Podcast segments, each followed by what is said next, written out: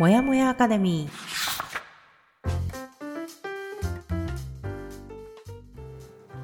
一人じゃ頑張れない人たちのための朝活のお供もやかレディオ。コーチングコミュニティブランのメンバー久美かながゆるっとお届けします。15分の余白が人生を変える。できた余白でもう少し自分を大切にしてほしい。チームブランがお送りいたします。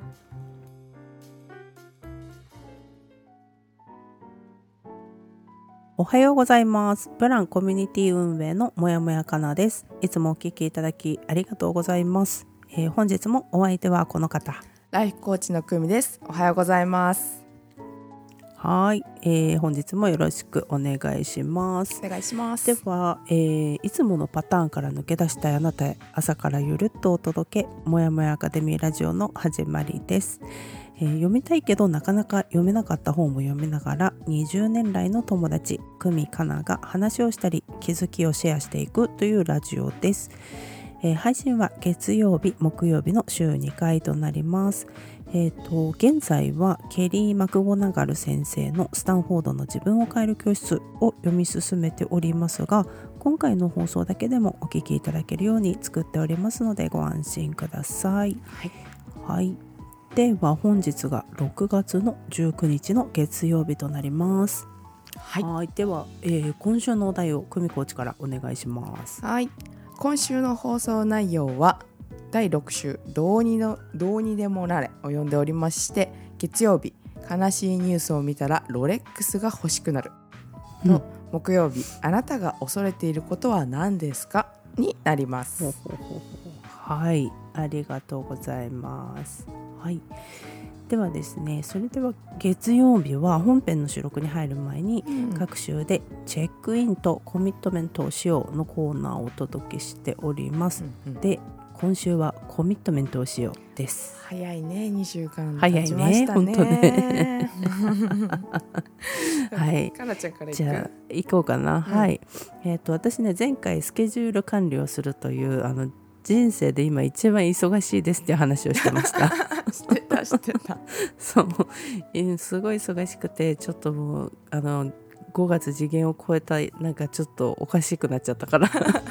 ちゃんと日そう付管理しが正確に把握できないぐらいなんか忙しかったっていうイメージですね。そうですねそう。だからまあちょっとそこをねあのやっていくっていうところで、えー言ったんですけど、まあ、結果は自分的には半々だったかなっていうところでできた部分もあるけどできないとこもあったっていうので、うん。これできなかった部分ってねあの自分のうん。タスクなんだよね、タスク処理する時間の調整がねちょっと私的にはね納得いってないっていうのも。その調整の時間、そう。うん。調整というかそのなんだろうな。まああの完全にさ毎日さ100%できたっていう人もある日もあればさ、うん。まあ毎日毎日100%できたって難しいじゃん。うん。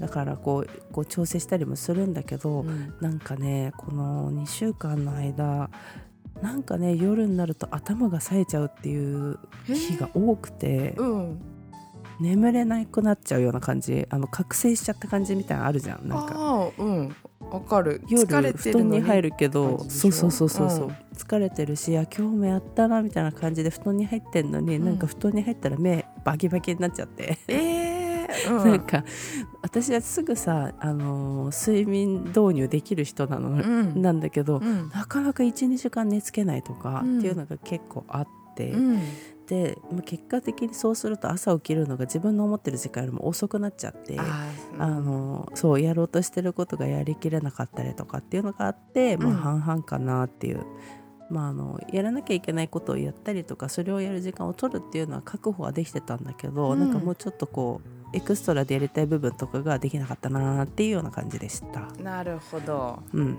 そのえーちょっと、うん。うん。夜覚醒しちゃったっていうのはまだなんでかなって思っている感じ、あこれはうね、ん、あの分かった。あ分かったの？うん。そっかそっか、うん。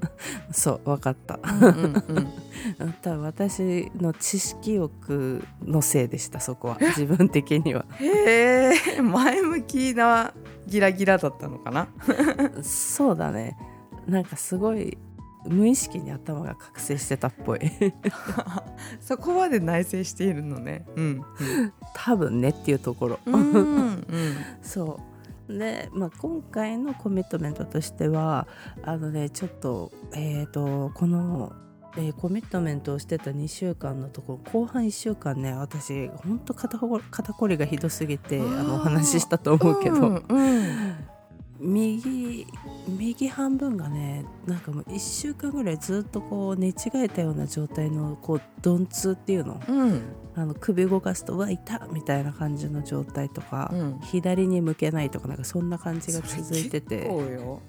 そう。うん。そうなの。だけどなんかもう肩こり私の肩こりってもうなんか万年だからうん。もうなんかあんまり感覚が分かんなくなってたんだけど結構限界が来たみたいな感じだったんでうん。ちょっとねあの宮先生じゃないですけど体をほぐすってことを意識しようと思います。次の2週間。ああうん。うんっていう2週間にしようかなと思います。そうねちょっとおもひどいよね。そう。ね。ひどい。そんなかって思うぐらいひどいからいいですね。ほはい。ぐすっていうのが、ほぐします、うんありました。はい。じゃあ私は前回のコミットメントは コミットメントは毎日カードをめくりに行ったか寝る前に自分に問う,、うんうん。それこそ夜ギラギラしそうなことをししますとか言ってたんだけど本当に、えー、と問いかけたと思います。特に前半。うんうんで後半はちょっとまあ月の周期が来まして、うん。安心安静にしてたって感じなんだけうんど、うんうん。うん。安静にしているというのももしかしたら私にとっては結構挑戦だから私は安静することが、うんうん。だからまあそれは、うん、挑戦パカードをめくったのかもしれないし そういう安静にできている状態ができるってことを、まあ、パートナーにこの環境を感謝するっていうところうんうんうんあってまだ、うん、安静にしたって言って自分を褒めるまでは私はまだ成熟はしてない。うん、でもカードをめくりに行く感覚っていうのは1週間ちょっと集中的にやったことで、うん。うん、このちょっと怖い領域自分ではやったことない領域にうん。毎日少しずつ踏み入れるみたいなことは、うんうん。感覚が、うん、いいかもしれない。今そそれができる状態。ちょっとうんうんうん。ヒリヒリしながらも前に進めるようにはなってるのかなとは思ってます。そうだね。だいぶ慣れたんじゃないのかなこの環境にお互い。うん、だいぶなんだろう。まだ去年とかはさ2人とも多分なんかこの力量がさうん、あの感覚つかめずにがむしゃら感があったけどさ、うん、最近ちょっとなんかちょっとずつこうペースをつかんできた感じは。それでもねあのこう言ってるけど私と久美のスピードは全然違うけど。違わないよ。違うあのまあ。人間ってできることってねもう決まってるぐらいも分かってきた。そうなんかそんなそうそのなんか感覚をさつかみ始めた感じはあるなっていうさ。うん 頑張れるところなんてたかが知れてるよ。一いやだから だからこそ積み重ねとかがすごい必要だなとかも思う。うんうん一日で絶対にガラッと変わることなんてありえない。変え変えられない24時間しかないから、うん。うんそう 思います、はい。そうです。だからやっぱり私はまだこの日最後一日の最後はもう1ミリも動けないと思って寝てますね それまあわかるけどねそこもね。はい。まだがむしゃらです。うん。うんうん感じで。で次のコミットメントは、えー、と自分のコーチングもだし私たちが今やっているオンボードうんだったり、ファインドマイピースっていうのを、と絶対いいからとにかくやってみてっていうマインドを持つ2週間にしてみます。おお素晴らしい。そうだから自分たちで作ったもんだからちょっと少し自信が持てなかったり、うんうんうん。今までそうやって自分が作ったものを自信を持って人に紹介することしてなかったからできなかったりっうんうんうん。ていうのなんだけどでもそういうふうに思ってるということはもう受けてくれる人受けてくれた人うん。に失礼にもなるし、うん。私たちは、まあ、今の段階だけど全力を出して作ってるし、うん。提供してるからここのうん。絶対いいからやってみてっていうのを心に持っているっていう状態にするのもコミットメントとしようと思います。素敵。うん、ちょっとやっぱねまだ自信ない。まあ本当に多分そうね。あのなんだろう自信ないというかまあ未知の部分でもあるしあのまあそうないいんだよ。とってもいい。だって実際うん。に去年参加してくれた子たちだっていまだに関係が続いてるって、やっぱりいいって思ってくれたからなんだと思うんだよね。そうそうそうそう。うんそう。でも本当になんかクミあ基本的にその私たちが提供してる「Find My, と Find My Piece」とか、うん。えー、と今回の夏にね新たに出す「オンボード」っていう単発のオンライン講座とかもそうですけど、うん。あの構成とかその中身っていう部分はあのクミとねミヤ先生があの作ってくれてるんですよ。でまあ、私はまだそういう専門的な勉強をまだしていないから最終的にこうちょっと流しで見させてもらって、あのちょこっとしたこここうし書き換えたらいいんじゃないかなとかいうのは言わせてもらってるけど、うん。あの全くない状態から作っていく作業は2人にお任せしてるからさ、うん。あのその上で私「Find My Piece」去年受けてるしあ そうね。受講者さんでした。失礼し受講者側としてやってたから。うん。あの私的私はもうなんか絶対的にいいよって言ってるんだけど。あそっか。そこの目線がちょっと違うんだね。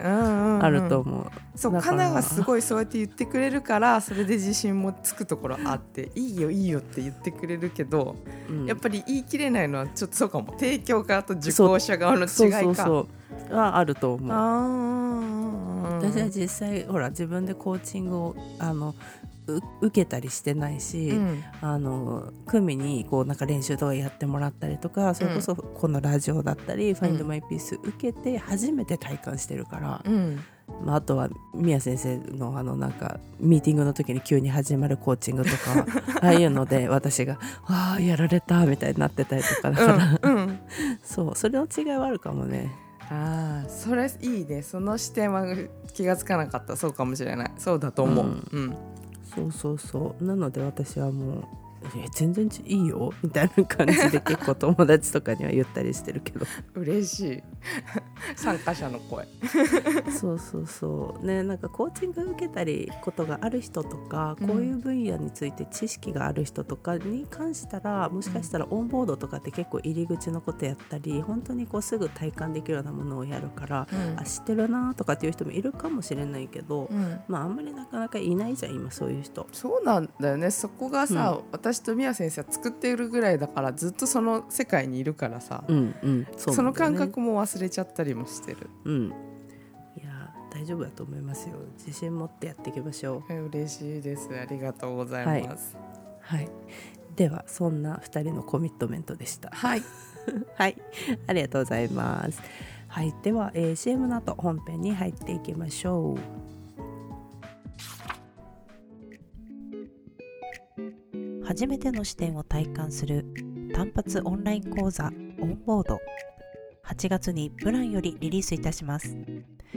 いつものパターンから抜け出すスキルとして今までとは違う視点を体感してもらう講座です。詳細は随時インスタグラムから配信しておりますので概要欄からブラッチップスのフォローをお願いいたします。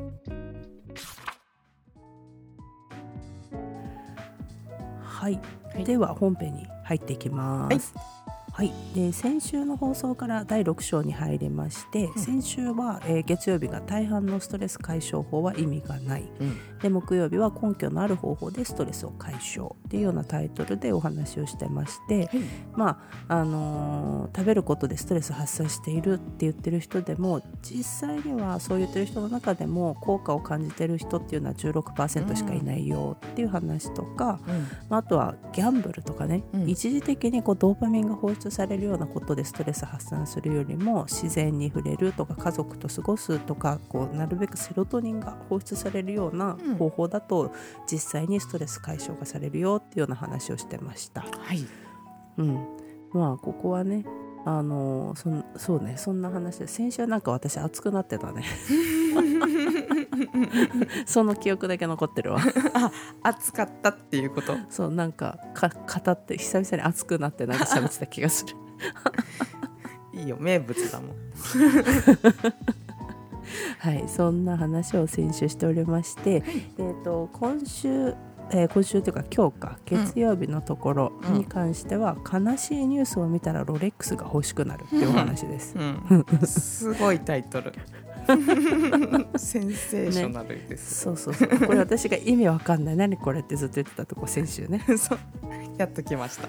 はい来ました。でここの、えー、と本の冒頭そのまま読みますと,、えー、と昨夜私はうっかりテレビのニュース番組を見てしまいましたで、えー、と冒頭にアメリカで計画されていたテロリストによる爆破未遂事件のニュースが流れたかと思えば、うん。お次は海外のミサイル攻撃。続いて元交際相手の女性を殺害した若い男が逮捕されたというニュースが流れていました。やがてコマーシャルに入る直前アナウンサーが次のニュースを予告します。私たちが毎日食べているあの食品に発がん性があることが分かりました。うんそこで画面はパッと切り替わり自動自動車のコマーシャルが流れます。うん。ニュースってこんなもうんんだよニューねきっと。ス、うん、うん。こんな感じですよねっていうところ。うん。で こんな時以前はよく戸惑いを感じました。うん。企業はなんでこんなうんざりするようなニュースの間に CM なんか流すのだろう。視聴者の頭の中で結びついても構わないのかしら。うんだいたい残酷な殺人事件やテロ攻撃の脅威のニュースを見た後にデパートのセールに行きたくなる人なんているわけないのに、うん。そう思っていました。うん。そうね。ところがどっこい。これ恐怖本当管理そう。これ。ほ本文に？ところがどっこい書いてある。書いてあるんだよねうん。ところがどっこい。私が私が言ってるわけじゃないよ。本が言ってるんだ。うん。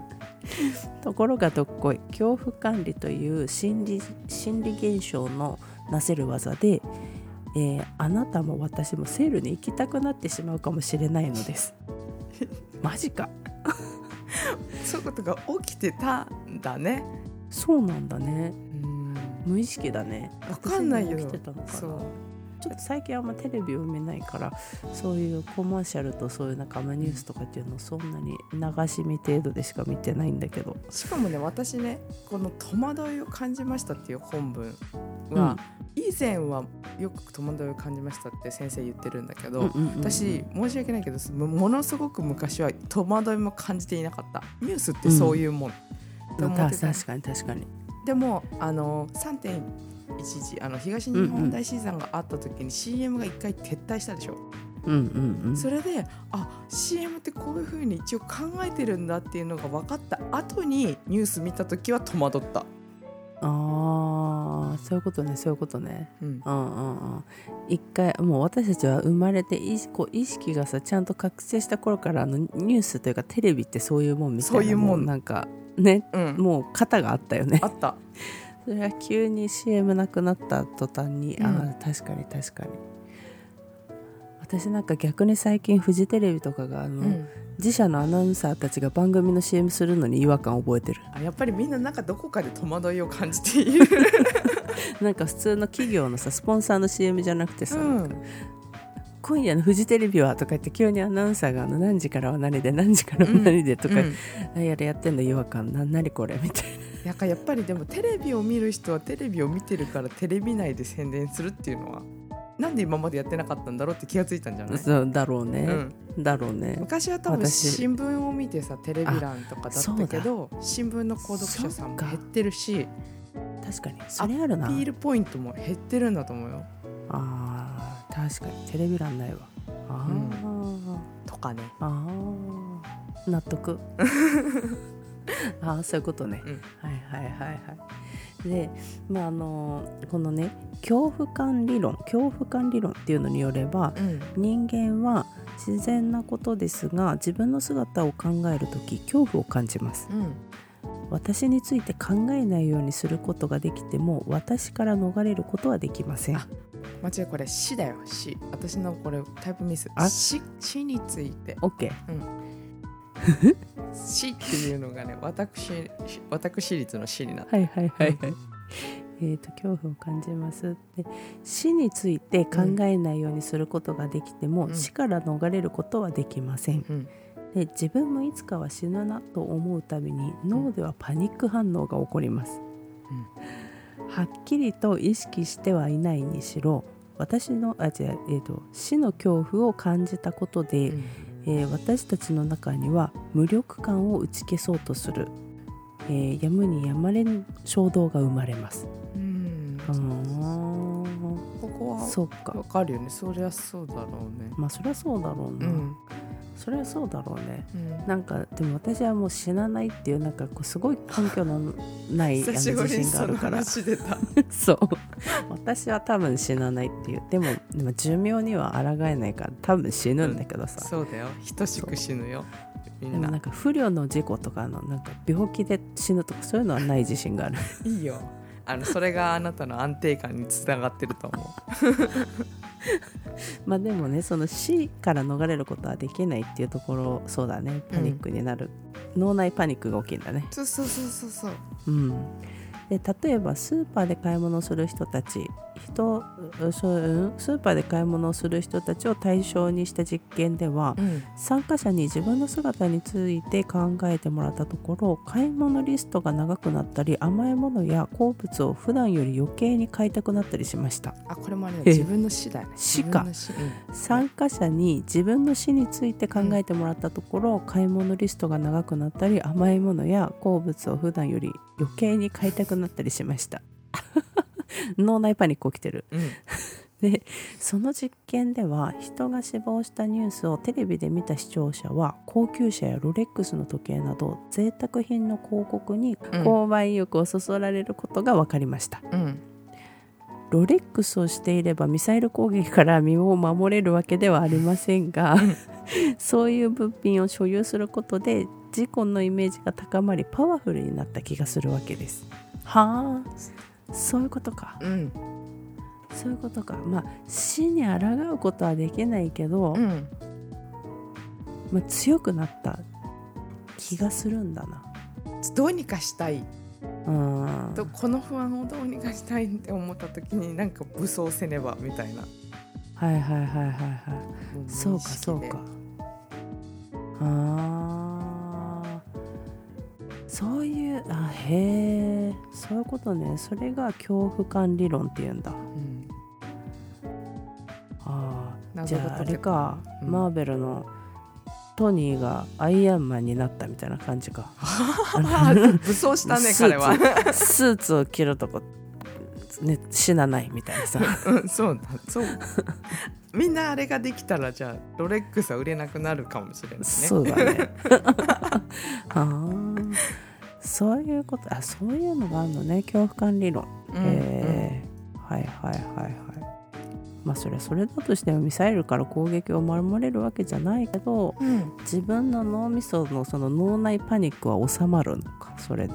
かまあ収めようとすると収めようとするか。そういう行動に出やすくなるみたいな感じかな、はあ。あこれでもさあごめん。ここの州じゃなかったらごめんだけどなんかあの、えーそれこそ何だったっけ、えー、とアメリカでさその、えー同時多発テロの一つでさあのタワーに飛行機が突っ込むうん。飛行機のハイジャックされてってあのニュースが流れた時さめちゃくちゃさ売れたんでしょ？